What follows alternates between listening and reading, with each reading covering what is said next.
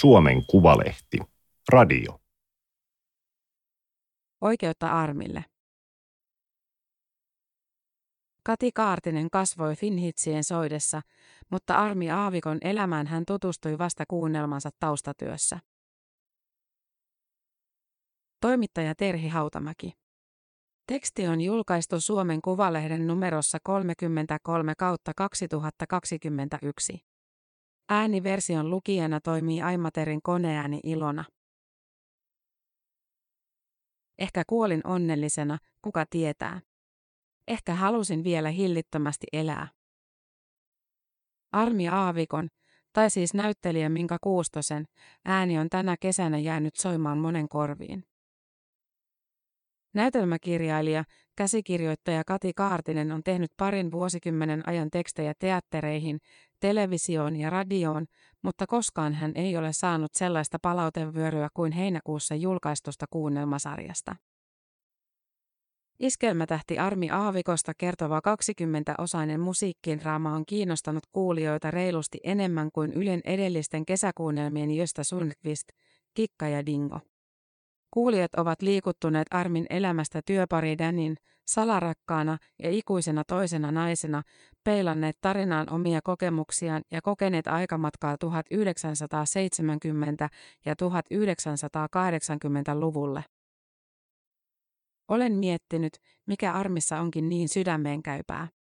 Armin persoonan on kauhean helppo samaistua, vaikka hänelle tapahtui asioita, joita ei tapahdu kaikille, Kaartinen sanoo. Kaartinen on palannut lomalta työhuoneelleen kirjailijatalo Villa Kiveen, jonka ikkunasta näkyy Helsingin Töölönlahdelle. Koronakriisi on tehnyt näytelmäkirjailijan työstä epävarmaa. Rojaltitulot ovat toistuvasti siirtyneet. Syyskuussa ensi iltaan pitäisi tulla kaksi Kaartisen kirjoittamaan näytelmää. Poikakoodi Tampereen työväen teatterissa ja Reko ja Tina Lundanin kahteen romaaniin pohjautuvat tunnit, viikot, kuukaudet kansallisteatterissa. Poikakoodin ensi-ilta on jo nyt myöhästynyt yli vuodella.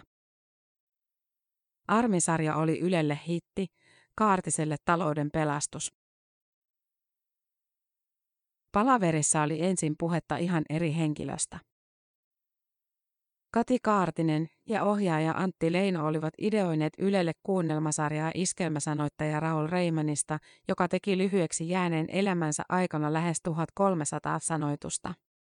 Mutta Reiman ei ollut ihmisenä suuren yleisön tuntema. Kokouksessa jatkettiin ideointia, entäpä Armi Aavikko? Tietenkin. Ajatus tuntui heti hyvältä myös Kaartisesta ja Leinosta. Reiman päätyi sarjassa pieneen sivuosaan. Kaartiselle sarja oli vuoden savotta, josta taustatyö vei puoli vuotta. Ajankuvan oli helppo päästä sisään. Kaartinen kasvoi 1970-1980-luvulla Finhits-kasettien soidessa taustalla. Hän oli viisivuotias, kun aavikko kruunattiin Miss Suomeksi, mutta hän muistaa lähinnä myöhemmät lööpit, jotka ruotivat Armin alkoholiongelmaa ja traagista kuolemaa tammikuussa 2002. Kaartinen haastatteli Armin perheenjäseniä, Däniä eli Ilkka Lipsasta ja joukkoa Armin tunteneita. Hän luki elämäkertoja ja kahlasi valtavan määrän lehtijuttuja. Sisäistin, kuinka valtavan nuori Armi oli, kun se kaikki alkoi. Juuri täysi-ikäinen Armi lauloi vanhemman miehen kanssa kappaletta, jossa mies vonkaa ja nainen epäröi.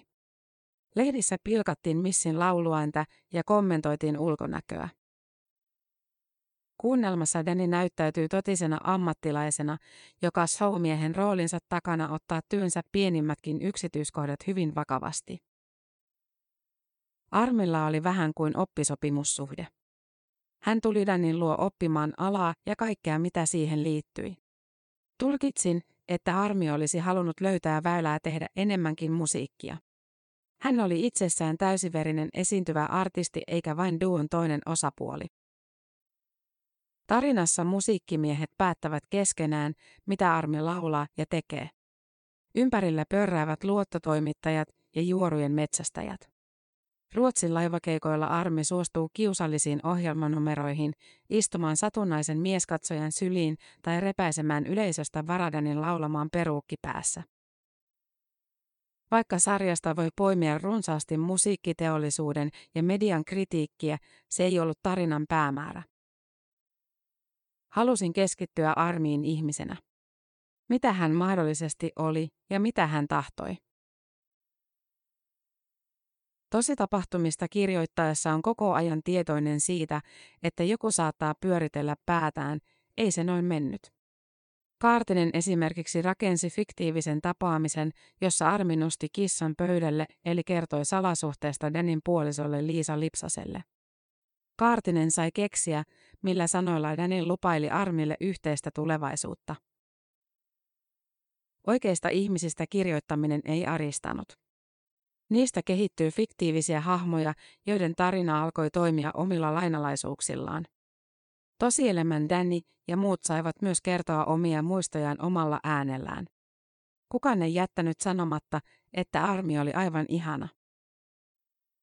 Eniten mietin oikeutusta kirjoittaa ihmisestä, joka ei enää ole täällä ja jota en ikinä tuntenut. Mietin, miten fiktiivinen hahmo tekisi oikeutta armille. Vaikeinta oli kirjoittaa loppuvuosesta.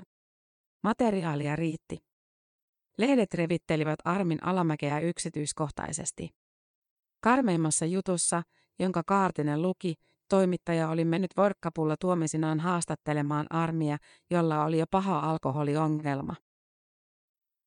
Koin, että tragedioilla mässäily ei ole eettisesti hyvää eikä sovi tällaiseen sarjaan.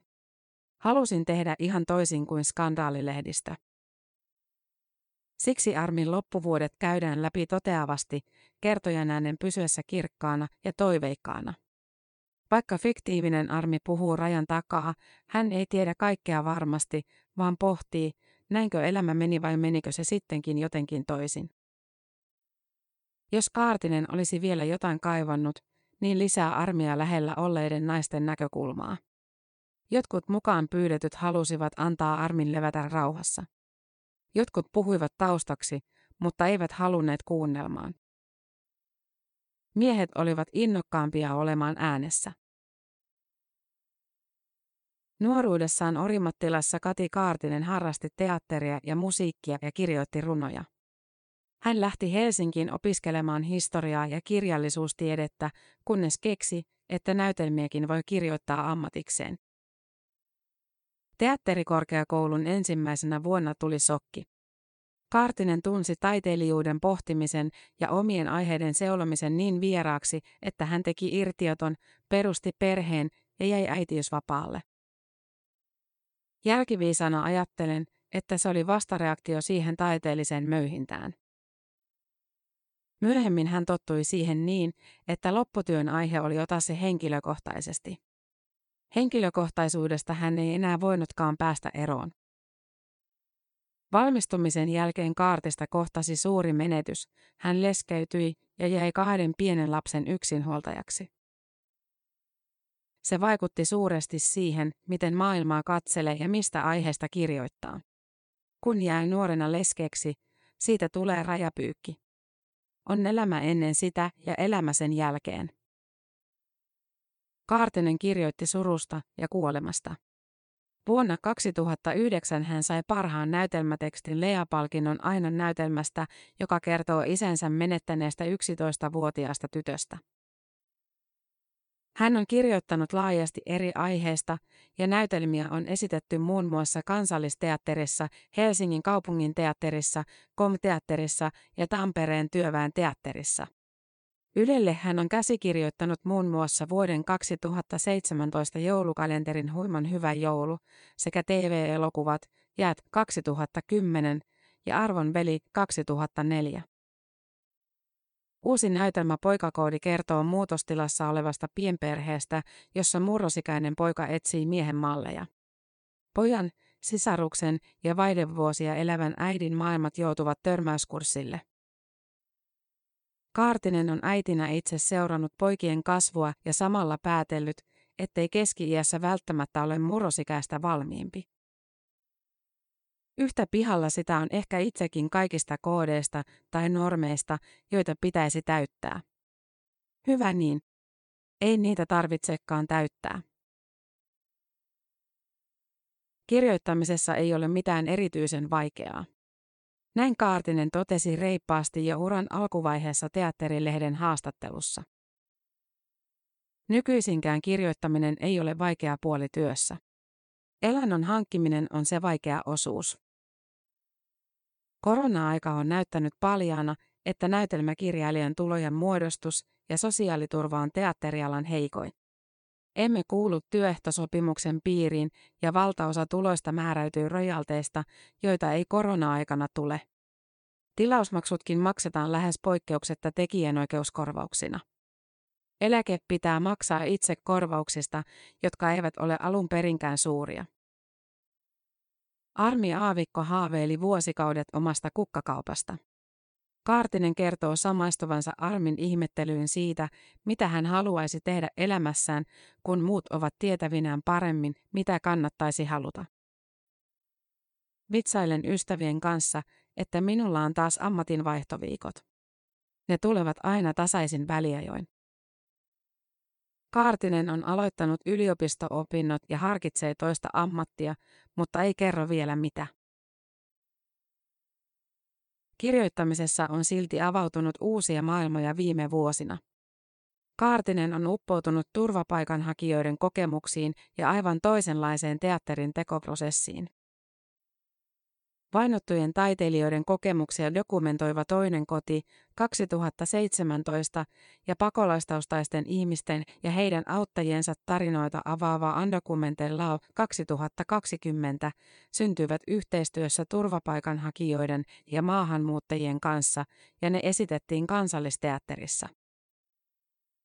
Kaartisen titteli oli esityskäsikirjoittaja. Taustatyö ja haastattelut veivät valtavasti aikaa, ja toisin kuin yleensä, käsikirjoitus kehittyi harjoitusten aikana. Toisessa kodissa esiintyneistä taiteilijoista moni sai projektin aikana oleskeluluvan. Moni myös koki epäoikeudenmukaisuutta. Esityksen oli tarkoitus käsitellä kotoutumista, mutta tarinat rupesivat käsittelemään turvapaikan hakuprosessia ja kaikkea mitä siihen liittyi.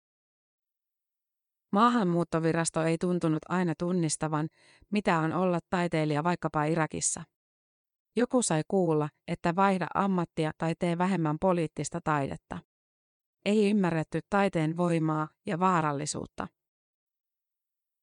Ehkä tulkkaus oli ollut vaillinaista tai virkailijalla ei ollut tietämystä, millaiset teokset voivat olla poliittisia. Se, mikä Suomessa näyttäytyy vain taiteena, voi olla toisessa maassa henkeä uhkaava asia. Tekeillä olevan näytelmän työnimi on koiraihminen. Sellainen kaartisesta itsestäänkin on tullut. Syy on perheen lemmikki, Lapinporokoira Väinö. Hiljattain Kaartinen vietti viikonlopun Väinön kanssa lammaspaimennuspäivillä maatilalla Jyväskylän liepeillä. Näytti siltä, että koiran DNAsta tuli pikkuhiljaa esiin, että lampaita pystyy liikuttelemaan. Itsekin ymmärsin koiraani eri tavalla, kun näin sen uudessa tilanteessa. Kaartinen, joka aiemmin suhtautui koiraimisten intoiluun hieman huvittuneesti, on nyt aivan myyty. Hän on paljon mietiskellyt tunteita, joita koiran tulo perheeseen herättää.